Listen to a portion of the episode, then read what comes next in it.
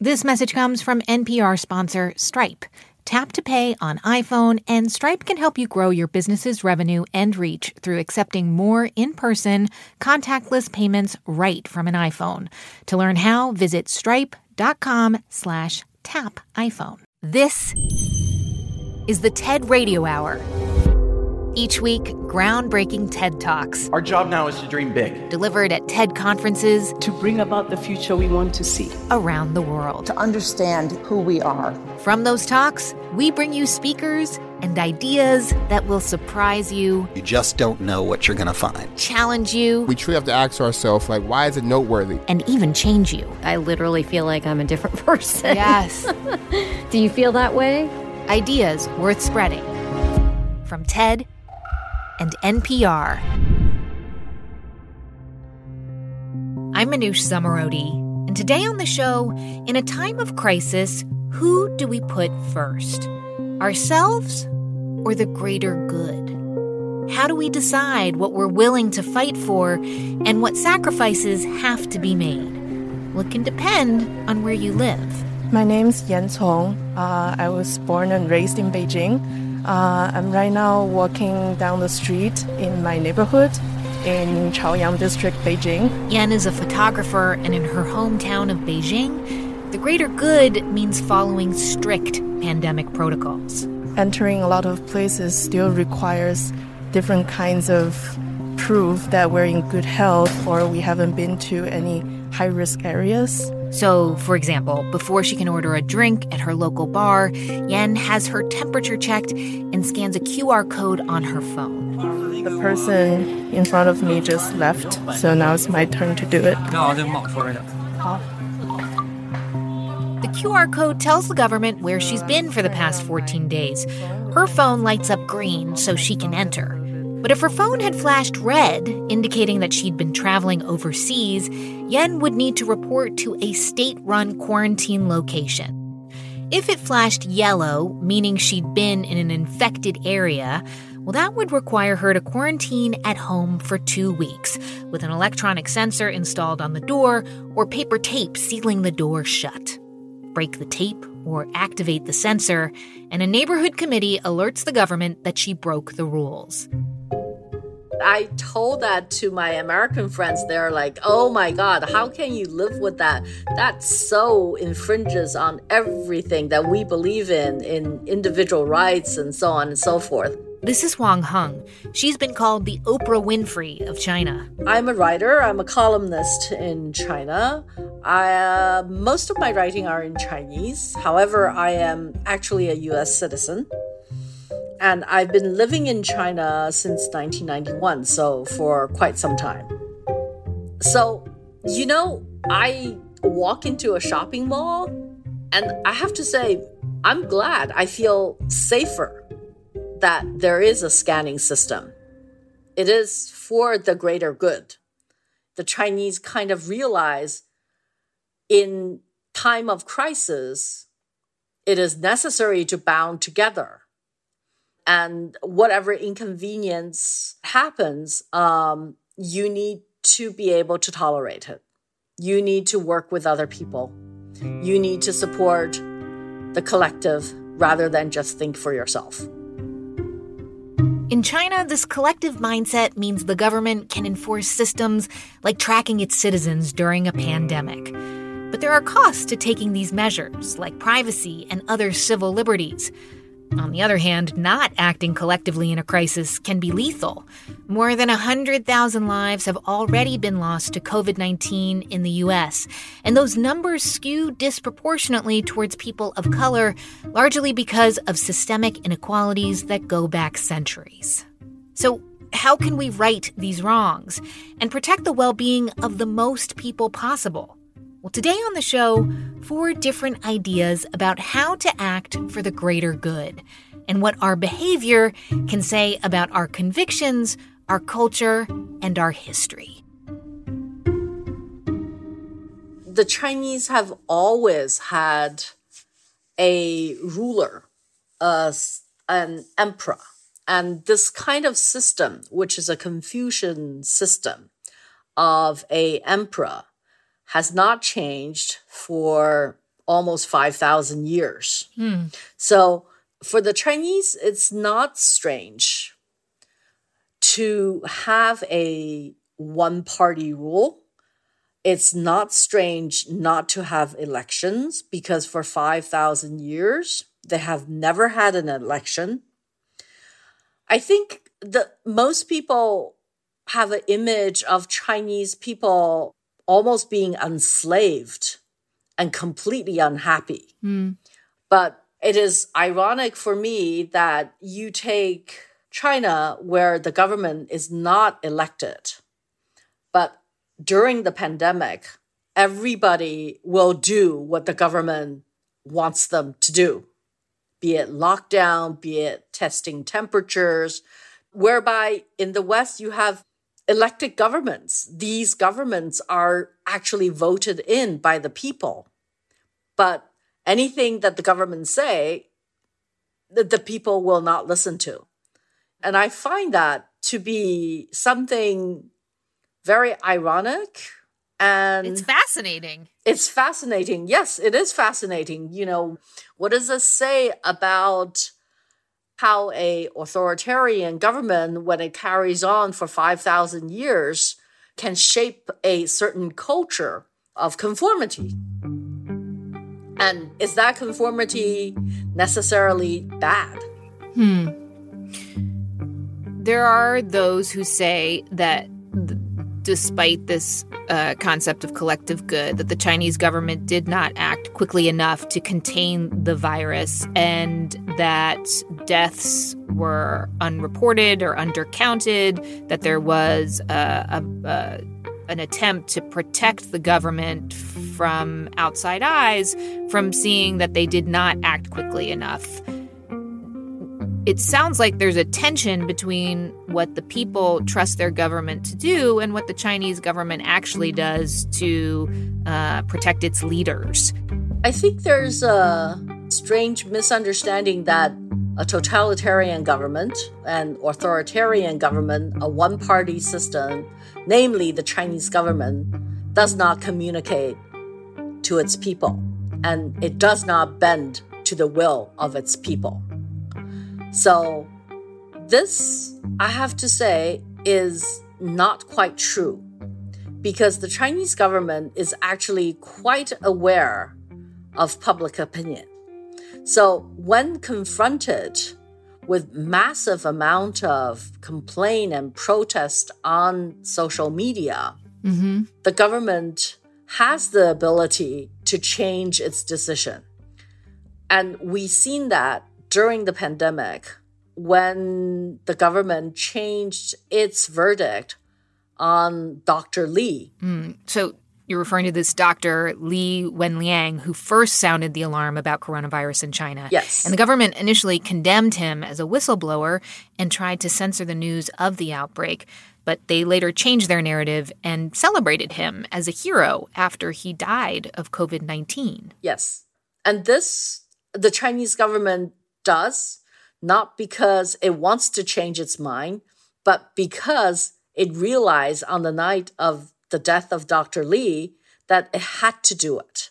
So the government actually does react to public opinion. Yeah, but doesn't it seem like there's this really thin line between whether the government is simply listening to the people or if it's actually trying to save face in light of a major blunder after overreaching and censoring too much? It's the same thing. But in either way, what it is, is a government reacting to public opinion. Huh. I, you know, I guess what I'm also thinking of are the instances where people tried to express dissent and were silenced and punished. For example, our own uh, Emily Feng, NPR's Emily Feng, has reported on how Wuhan residents were threatened by the police and silenced after they tried to sue the Chinese government for the way things were handled there. Lawyers were told to stop their pro bono work on these cases. Um, and, and so when people are silenced and fear stricken in this way, you can't really make a generalization that the Chinese population is happy with the government's course of action, right? I agree.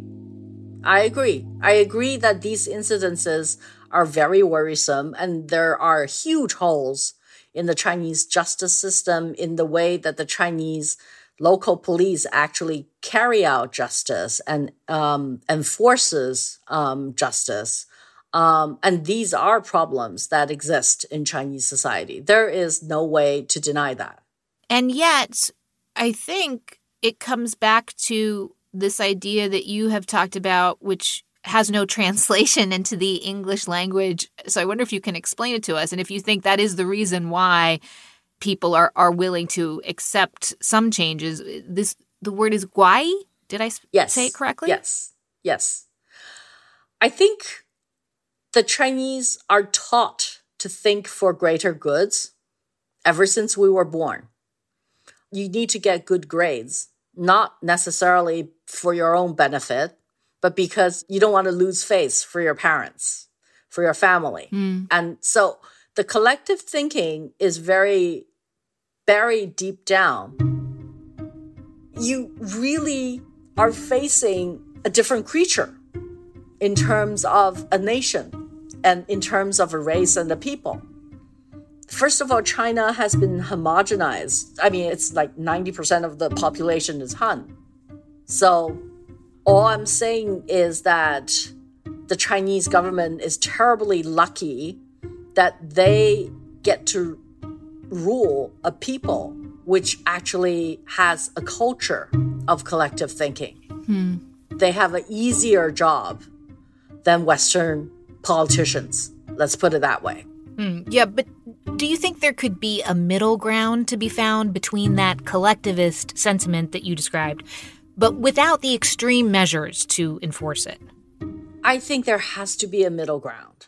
I, and I think this is why US China relationship is so important that it's not a breakdown because that middle ground is somewhere between the Western world and the Chinese world. We're all together in the same problem. So it's about the human race either moving on to a higher platform where we recognize our collective good as a human race, or we actually die fighting whose system is better. So, from that point of view, I do think that the West has a lesson to learn in terms of collective thinking. That's Huang Hung. She's a writer and the publisher of the magazine iLook. You can hear more of her thoughts at TED.com. Coming up, a very different perspective from political philosopher Danielle Allen, who says protecting the most vulnerable members of a population is essential for the greater good. For me, that is just the bedrock. You start there. And once you commit to not abandoning any subset of your population, you figure out what the pathway is. That's just ahead. I'm Manoush Zomorodi, and you're listening to the TED Radio Hour from NPR. This message comes from NPR sponsor Charles Schwab with their original podcast, Choiceology. Choiceology is a show about the psychology and economics behind people's decisions. Download the latest episode and subscribe at schwab.com slash podcast. Support for this NPR podcast and the following message come from ezCater, committed to helping companies, from nonprofits to the Fortune 500, solve food for work. From ordering online for meetings and team lunches to managing food spend for your whole organization, ezCater can help you simplify your corporate catering needs. Over 100,000 restaurants nationwide, plus budgeting tools and payment by invoice. Learn more at ezcater.com. Trials in multiple states, state and federal charges, plea deals, witness testimony, gag orders. The trials of former President Trump are really hard to keep straight. And that's why we created Trump's Trials, a weekly podcast where we break down the biggest news from each of his legal cases and what it all means for democracy in about 15 minutes. I'm Scott Detrow. Listen to Trump's Trials from NPR. It's the TED Radio Hour from NPR. I'm Manoush Zomorodi. And on the show today, different ideas about what it means to act for the greater good. We just heard how authoritarian China is protecting its people during the pandemic. Political philosopher Danielle Allen says that in a democracy, protecting civil liberties, like minority rights, it's just as important as saving lives and livelihoods. How, in an emergency, in a crisis, can we make sure that our instinct is we're here to protect everybody? That has to be our first instinct. It is the only stable foundation for a social contract.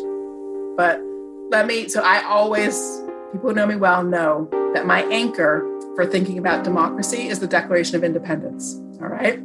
So I'm gonna I'm gonna do a thing I do. So you have to forgive me. I'm gonna go ahead and recite the all important second sentence because people don't actually pay attention to the whole of it often enough.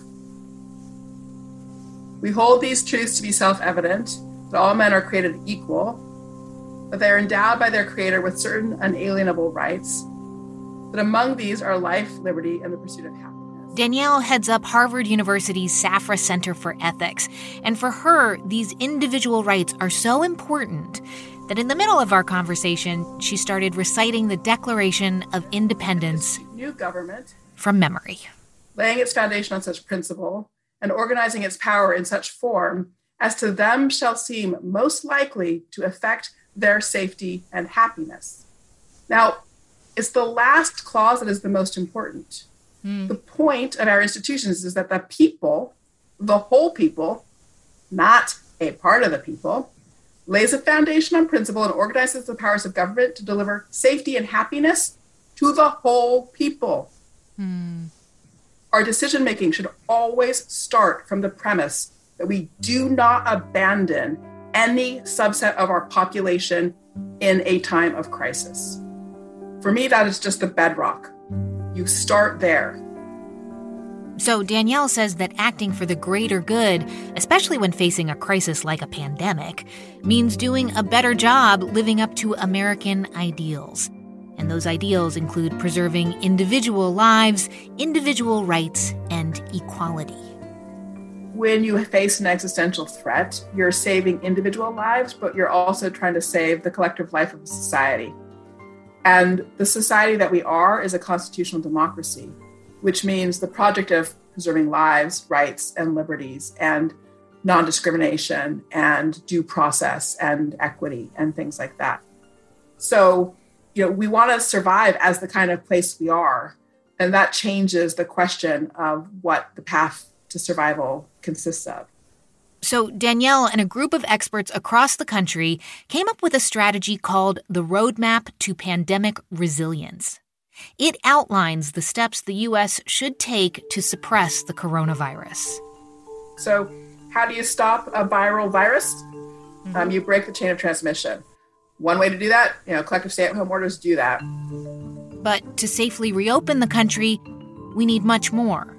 Every time somebody tests positive, you want to be finding 25 other people to also test. Um, so you want to find their contacts and test their contacts. And test their contacts. And if you have those who test positive, go into isolation with support. Then you're also taking that virus out of circulation. Contact tracing is happening in cities like New York, but it's a laborious process, even without all the ethical questions that it brings up. How do you get people to go get tests? Um, how do you find people's contacts or help people communicate with their contacts to provide them alerts and warnings about exposure? And then, you know, literally things like how do you collect all those samples and accession them and control the data and make sure you have privacy protections and so forth, and then get all those samples to labs that can do high throughput processing. So there's a whole supply chain that involves human organization, yeah. as well as the delivery of testing kits. All of that needed to be conceived and organized. Um, it's a doable thing. Asian countries like South Korea uh, had done this, Taiwan had done this because they thought it through after SARS in 2003. Yeah, but that brings up even more questions about privacy, right? Like right. I've read how the health authorities in South Korea were collecting and distributing to other citizens vast amounts of personal data. Uh, and now we're seeing that the tech companies are working together to come up with a contact tracing app. How do we handle this privacy piece? So, the first thing to do is to sort of think about well, what are these contact tracing apps? What are their purposes? Their purposes are basically to solve an information problem. So, the information problem is to figure out how to let all those people who were unknowingly or unwittingly infected know that that may have happened to them. And that's where the apps seem to come in as a helpful thing. Hmm. So you want to make sure that the data is being stored on individual phones, not in a centralized server, and that it is being sort of deleted on a regular basis. That's really the key thing. Right. It, it's a real technical challenge. But can you give us some examples of when individuals have been asked to change their behavior to protect the greater good here in the US and we have been successful? Sure. I mean, there's a whole bunch of them. I mean, there's motorcycle helmets. You know, it's, it's a law now. You have to wear a helmet, right? And there was huge resistance. Or even helmets for playing ice hockey. It was the kind of thing where you actually had to have everybody do it in order to take away the stigma from having anybody wear a helmet. Huh. And that's the kind of key point here. Seatbelts is another one, right? Huge fights in this country about seatbelt laws. And now, you know, few of us would really even think about not wearing our seatbelts mm-hmm. in a car. How realistic and likely is it that the roadmap that you have laid out with your colleagues and other extremely reasonable sounding roadmaps generally make sense in a world where we have a government that will actually take the advice of scientists and experts such as yourself? Where do you find yourself sort of living in this moment that like these ideas i think largely do make sense and yet they will be politicized in a way that they will likely not be rolled out. So the job of experts is just to provide advice and it's the job of elected leaders to make judgments and it's the job of citizens to understand the judgments facing elected leaders and to share their own opinions about those judgments. And to some extent i think the notion that we should simply defer to experts is part of the problem, okay? Mm-hmm. Hides the choice that the leaders have to make and that people should be clear about. So, in the face of existential threats, one does need a whole of society response. Right. So, this episode that we're working on is about this idea of putting aside what is necessarily the best for you or your immediate family and doing what's right for the greater good. And I guess I wonder has the American culture of individualism prepared us for all that we need to do right now. What you have just described, I mean, it requires compliance. The Asian countries that you referenced have a culture of compliance. And of course, earlier, Huang Hung, a writer in China, she explained how authoritarianism, well, there are some benefits to it. The culture there is to put the group before the individual. So I would put the questions and issues differently. So I don't think it's a question of compliance. I think it is a question of civic responsibility. We are a very individualistically oriented culture, but we are also a culture that understands concepts of civic responsibility and civic duty. We are, at the end of the day, a rights based society, and rights come with responsibilities. All right. So, in knowing one's own status, you know, if you know you're exposed, go get a test, and then sharing that alert or warning with others, you're actually doing something that's good for yourself, for your family, and for your community simultaneously. So, um, and the country has deep communitarian traditions. I mean, this is the country of Tocqueville and barn raising, where people gather together to build each other's barns. And so it's that sort of civic solidarity, civic responsibility that we need to tap into in order to have approaches to health that rest on citizen empowerment. Um, so, in fact, what we argue for in our roadmap is not um, a national or federally run contact tracing program. We actually affirm the value of our federalist structure and the importance of localizing uh, contact tracing programs in support of a broad culture of taking responsibility for our own health and health within our communities. Yeah, we still are a decentralized country in many ways, but in light of the protests about racial injustice, how do we balance our health with coming together to address the very real social problems that we have too? It's a real question, right? Because before the pandemic hit, fewer than 30% of Americans age 40 and under considered it essential to live in a democracy.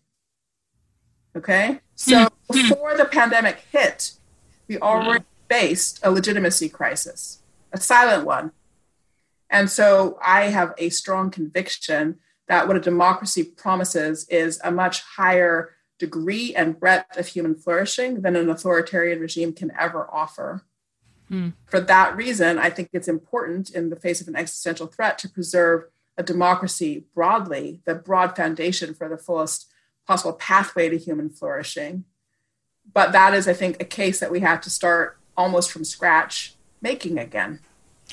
So, do you think it would be fair to say then that the social contract between the state and its citizens has been, I guess, splintered here in the United States? And maybe the pandemic and now this national conversation about race could they actually be opportunities to patch it up in some way? So, when I talk about the social contract, I'm talking about a relationship among the population of a society. So, the first social contract is the one that we all have with each other. So, that's where I really am interested in this question of, you know, who had an instinct when the crisis hit that we don't abandon anybody? That was healthcare mm-hmm. workers and who had an instinct that, oh, well, maybe we let this group go, or maybe we let that group go. That is at a level of a contract amongst ourselves. That's what's broken. Then there's a second kind of relationship, which is between the citizenry as a whole and the state. The state is just our vehicle we use for delivering the public goods that we have mutually committed to protecting with one another. And that's a different kind of breakage um, than the breakage of the social contract. Mm. Um, so, you know, it goes back to that point I was making about not abandoning people. We're not actually committed to protecting our whole population. And we do have to address that and face it squarely. If we can't recover that basic idea, then what we're doing isn't really democracy anyway. So we can lose it by slow death, then have to lose it in a dramatic way. But that's that's pretty fundamental. That's Danielle Allen. She's a political philosopher and director of the Edmund J. Safra Center for Ethics at Harvard. You can find out more about Danielle at ted.npr.org. On the show today, we're talking about the greater good. And we've just heard two very different, very culturally specific perspectives on what it means to look out for our fellow citizens. But what if we didn't think of them as fellow citizens? But as members of the same species. Human beings are social mammals. We and our pre human ancestors have lived in, in groups where we have helped each other within that group. So that capacity is there for all of us, I believe. Peter Singer is probably one of the most famous living philosophers in the world. I'm professor of bioethics in the University Center for Human Values at Princeton University. He's best known for a social movement called effective altruism. Effective altruism is a social movement where people, typically younger people, often students, decided that they wanted to live their lives in a way that would make the world a better place. They thought that was important to give their lives meaning, not simply to enjoy their lives for themselves, but to do things for others. And what was really distinctive from past forms of altruism is that they did some serious research into what different organizations would do with a donation, either of, of money or time, and, and how much good would that do. And they emphasized the importance of maximizing the value of whatever they were doing and found that, in fact, some some charities uh, will do hundreds of times more good with fifty dollars or hundred dollars, whatever you give them, than other organizations. Peter Singer picks up this idea of acting globally from the TED stage. Take, for example, providing a guide dog for a blind person. That's a good thing to do, right? All right, it is a good thing to do. But you have to think what else you could do with the resources. It costs about $40,000 so that the guide dog can be an effective help to a blind person. It costs somewhere between 20 and $50 to cure a blind person in a developing country if they have trachoma. So you do the sums and you get something like that.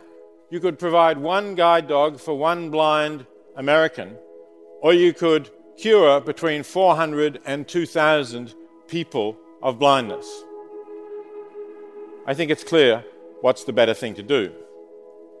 So I think reason is not just some neutral tool to help you get whatever you want, it does help us to put perspective on our situation. And I think that's why many of the most significant people in effective altruism have been people who've had backgrounds in philosophy or economics or math.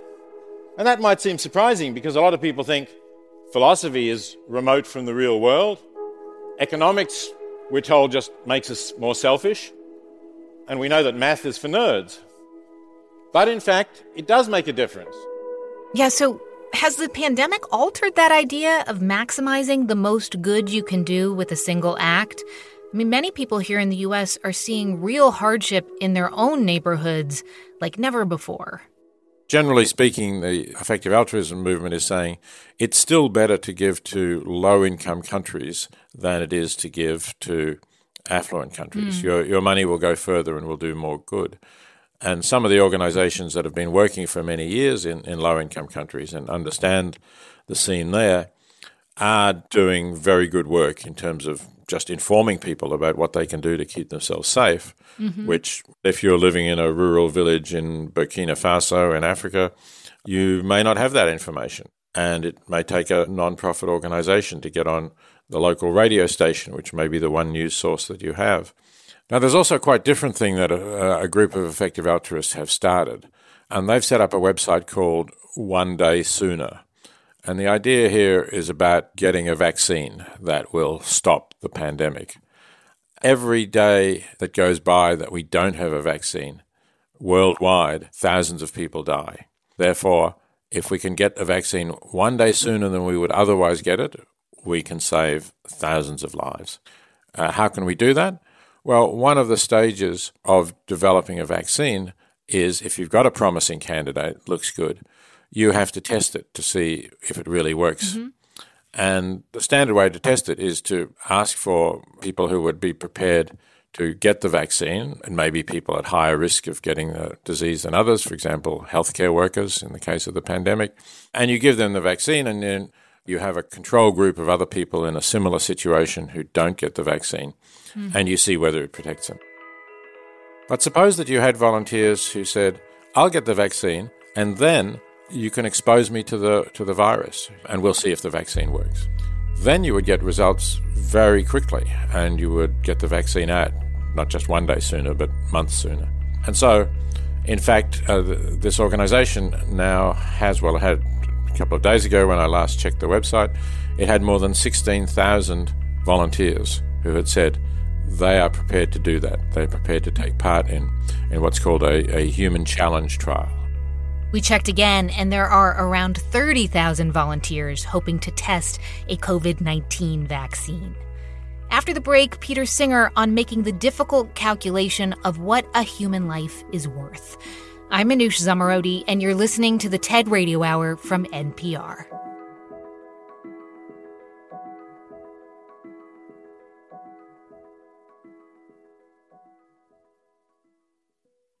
This message comes from NPR sponsor Yahoo Finance. Think you've done it all when it comes to your financial future? Take those investments to the next level with Yahoo Finance. Whether you're a seasoned investor or are looking for that extra guidance, Yahoo Finance gives you all the tools and data you need in one place. For comprehensive financial news and analysis, visit the brand behind every great investor, yahoofinance.com, the number one financial destination.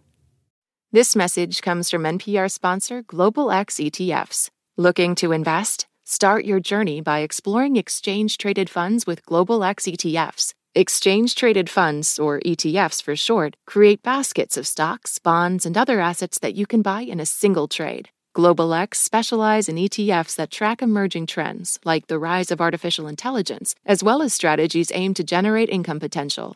Visit globalxetfs.com to discover how you can get started. It's the TED Radio Hour from NPR. I'm Manoush Zomorodi. On the show today, we're talking about the greater good, especially in this time of a new coronavirus. And for utilitarian philosopher Peter Singer, doing the most good means asking uncomfortable questions. Like, how do we put a dollar value on a human life? Yes, they are uncomfortable, but of course, we do put numbers on saving human lives. That's been happening for many years in various government departments. Let's say the Department of Transportation does work to reduce road accidents and has to decide whether re engineering a dangerous bend where there have been accidents is worth doing or not. And they have a figure that's nine point something million dollars per life saved. In other words, they'll spend $9 million to do some road engineering that is expected to save a life over a period of years, but they won't spend 10 or 12 million dollars to do mm. that. So they're putting a value on life and because we're funding them and we're taxpayers, we could say effectively we are doing that too. And that's a very high figure, by the way, by world mm, standards, yeah. because if you look at organizations like the Life You Can Save and Give Well and the estimates that they put on it, you can save a life of a child in a malaria prone region of the world by distributing bed nets. And that's going to cost you maybe two or three thousand dollars to save a life, not nine million. Because after all, we, we are one world, and this virus shows it yet again. You've been talking about effective altruism and advocating for it for a very long time. Has the pandemic tested you in any way? It's it's it's pretty much tested everyone, but I wonder how has it tested you? Has it tested your beliefs in any way? No, I don't think it's changed my beliefs. What it shows is that you really do need to be flexible as an effective altruist, not in terms of the ultimate values and goals, but in terms of how has the situation changed and what is the best thing to do now in this different situation. So mm. it, it shows the need to try to find out the information about where you can be most effective. Uh, mm. Is it better to keep giving to the organizations that were doing the things that, of course, are still taking lives, like malaria or diarrhea or various other conditions, and to help people to get themselves economically established and to be able to look after themselves? There good NGOs that are doing that, and that's still needing to be done. Yeah, it's interesting whether or not they know it's called effective altruism. I think a lot of Americans are sort of asking themselves very similar questions that you, you ask your students to, to think about. But I, I wonder do you think that this experience will compel us, us Americans, to to change our worship of individualism, to sort of, I don't know, alter the social contract in some way? I think it may be a, a, force towards rethinking that idea, yes, towards thinking that we can't really just be individualists, uh, that no man is an island, as uh, John Donne said, that we are all in this together, that things that affect others affect me too, and that this is not even just myself, my family, my city, or even my country, but that we need to think on a larger scale. We need to push the circles of our moral concern outwards, and we need to improve things at all of these levels. That's Peter Singer. He's a professor of bioethics at Princeton University. You can find his full talk at TED.com. On the show today, how this moment of crisis has brought up a lot of questions about what it means to act for the greater good. The only way, really, we can get through this is by supporting each other to a greater extent than we have done in living memory. This is writer and activist George Monbiot. We have to come together even more than in wartime to ensure that our neighbours are okay, to ensure that people who have been forgotten by everybody are no longer forgotten, to ensure that highly vulnerable people are not exposed we have to show solidarity with the vulnerable people in society. And even though the pandemic has exposed our greatest weaknesses in healthcare, in the economy, in our long history with racism, George says we can work together to turn this crisis into what he calls the Great Reset. So, we are in a terrible situation, certainly in the US, the UK, several other nations where I feel our governments have woefully failed to contain the coronavirus pandemic. Mm. But we also have to try to see the positive side of this horrendous situation, which is to say, we learn several things from this. First of all, the political and economic system we have is not robust, it's highly susceptible to shocks. But secondly, all these things we were told were impossible oh, governments can't borrow beyond a certain point. Universal basic income, don't be ridiculous. Of course, we can't house homeless people. All, all of these things we were told, sadly, we just can't do that. There is no alternative. Immediately turn out to be possible when the need arises and governments want to do it. And so we say, oh, so hang on a minute. It was just a lack of political will.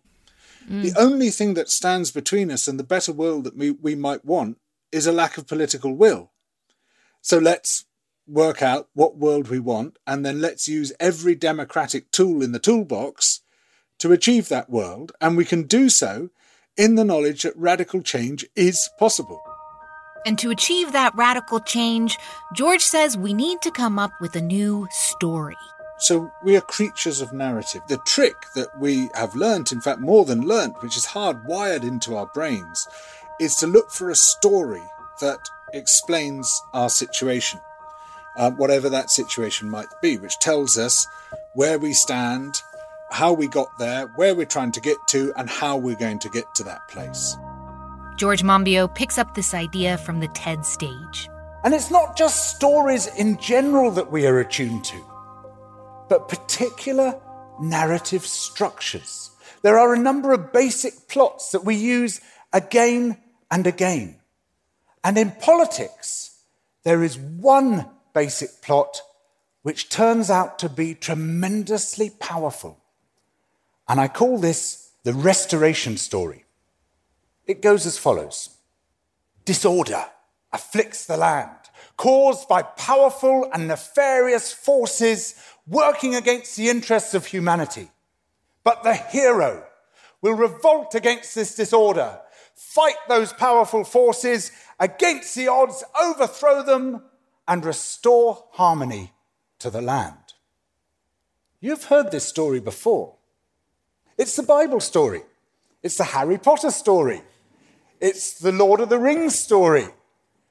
But it's also the story that has accompanied almost every political and religious transformation going back millennia. In fact, we could go as far as to say that without a powerful new restoration story, a political and religious transformation might not be able to happen. It's that important. After laissez faire economics. George says we don't have to go back too far to hear that restoration story. It's what we heard during the Great Depression. Disorder afflicts the land, caused by the powerful and nefarious forces of the economic elite, which have captured the world's wealth. But the hero of the story. And when that restoration story fell apart, neoliberals came up with their own version. You never guess what's coming.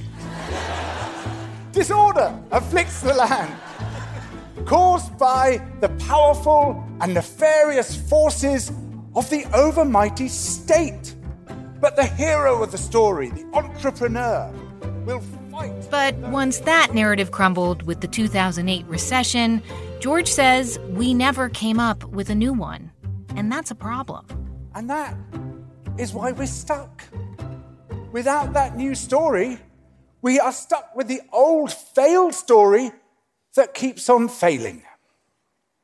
Despair is the state we fall into when our imagination fails. When we have no story that explains the present and describes the future, hope evaporates. Political failure is at heart a failure of imagination. So, George, what is the story that we need right now to help us focus on the future and maybe the greater good? So, my very rough sketch of the story would go as follows The world has been thrown into disorder by the powerful and nefarious forces of neoliberalism, who have torn society apart in their efforts to atomize and rule, ripping down our economic safety nets, ripping down our public services. But the heroes of the story, who, who is potentially almost all of us, can, against the odds, work to overthrow those powerful and nefarious uh, forces by rebuilding community, by creating, through mutual aid, the powerful communities which we have a, an almost innate disposition to try to create. And through those communities, we start to build a far more participatory, deliberative democracy than we tend to have at the moment. And in doing so, by rebuilding community, by showing that there is such a thing as society, we can restore harmony to the land. I admit that all this sounds like a bit of a tall order. But I believe that in Western nations there is actually a story like this waiting to be told. Over the past few years, there's been a fascinating convergence of findings in several different sciences in psychology, in anthropology, in neuroscience, in evolutionary biology. And they all tell us something pretty amazing that human beings have got this massive capacity for altruism. Sure, we all have a bit of selfishness and greed inside us, but in most people, those are not our dominant values.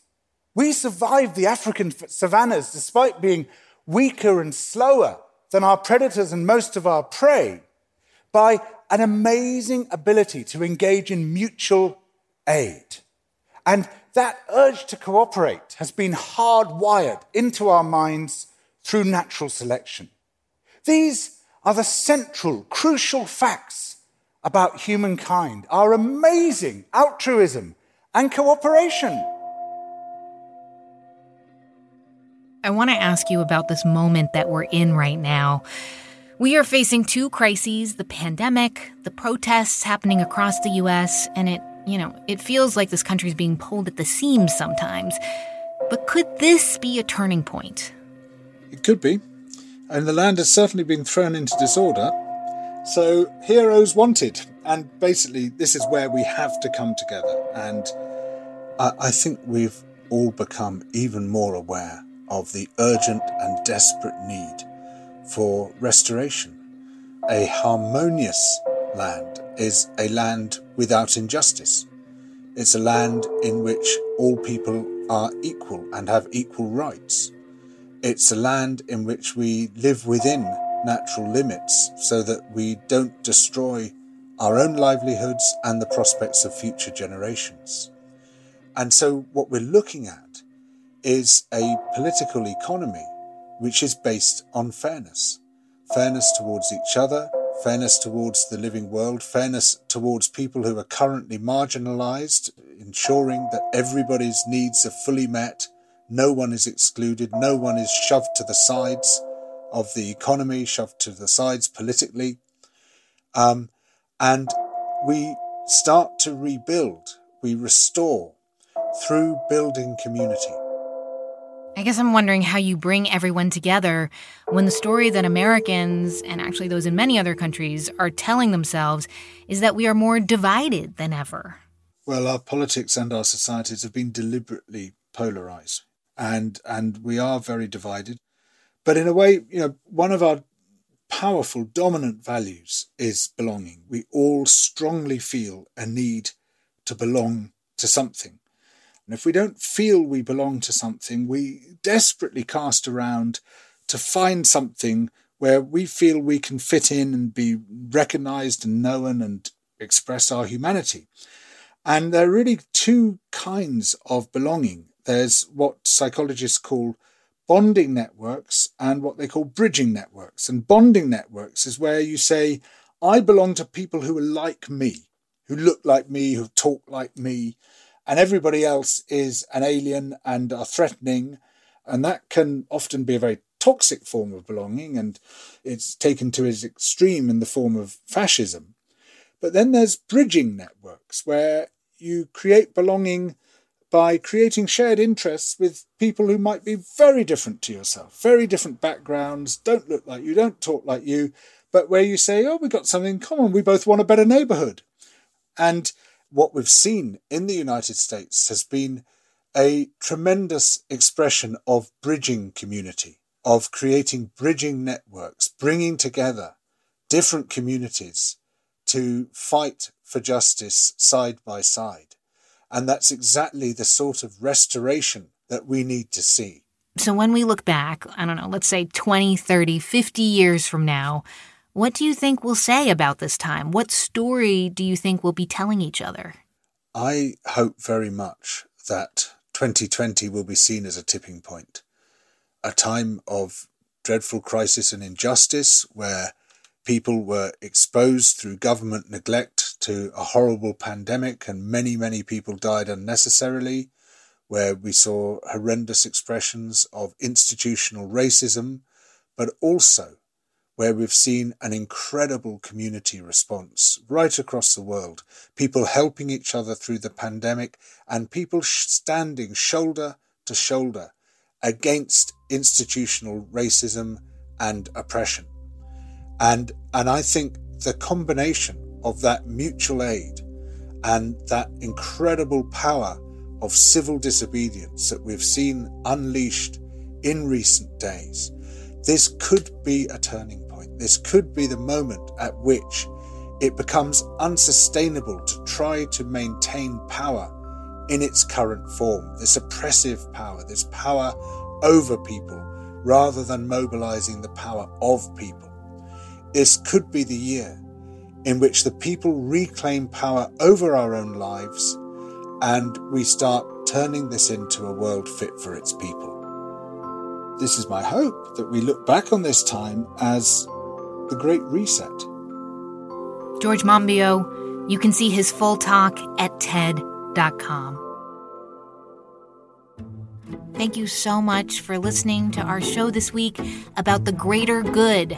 To learn more about the people who were on it, go to TED.npr.org. And to see hundreds more TED Talks, check out TED.com or the TED app.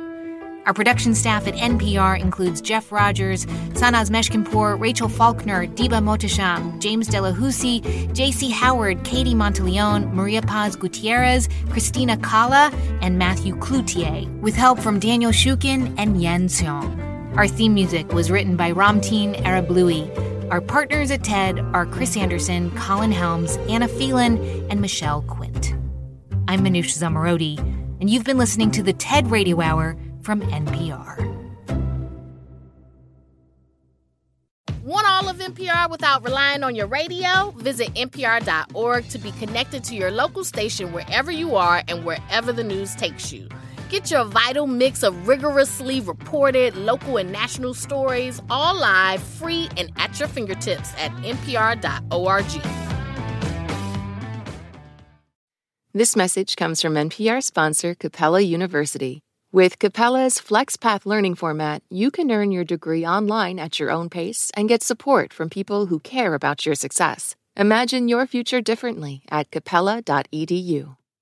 The news can feel incredibly overwhelming. For a breath of much needed fresh air, head to NPR.org's culture section. From the buzzy movies, tiny desk, and artists that everyone seems to know about, type in NPR.org for the latest and greatest in the pop culture universe.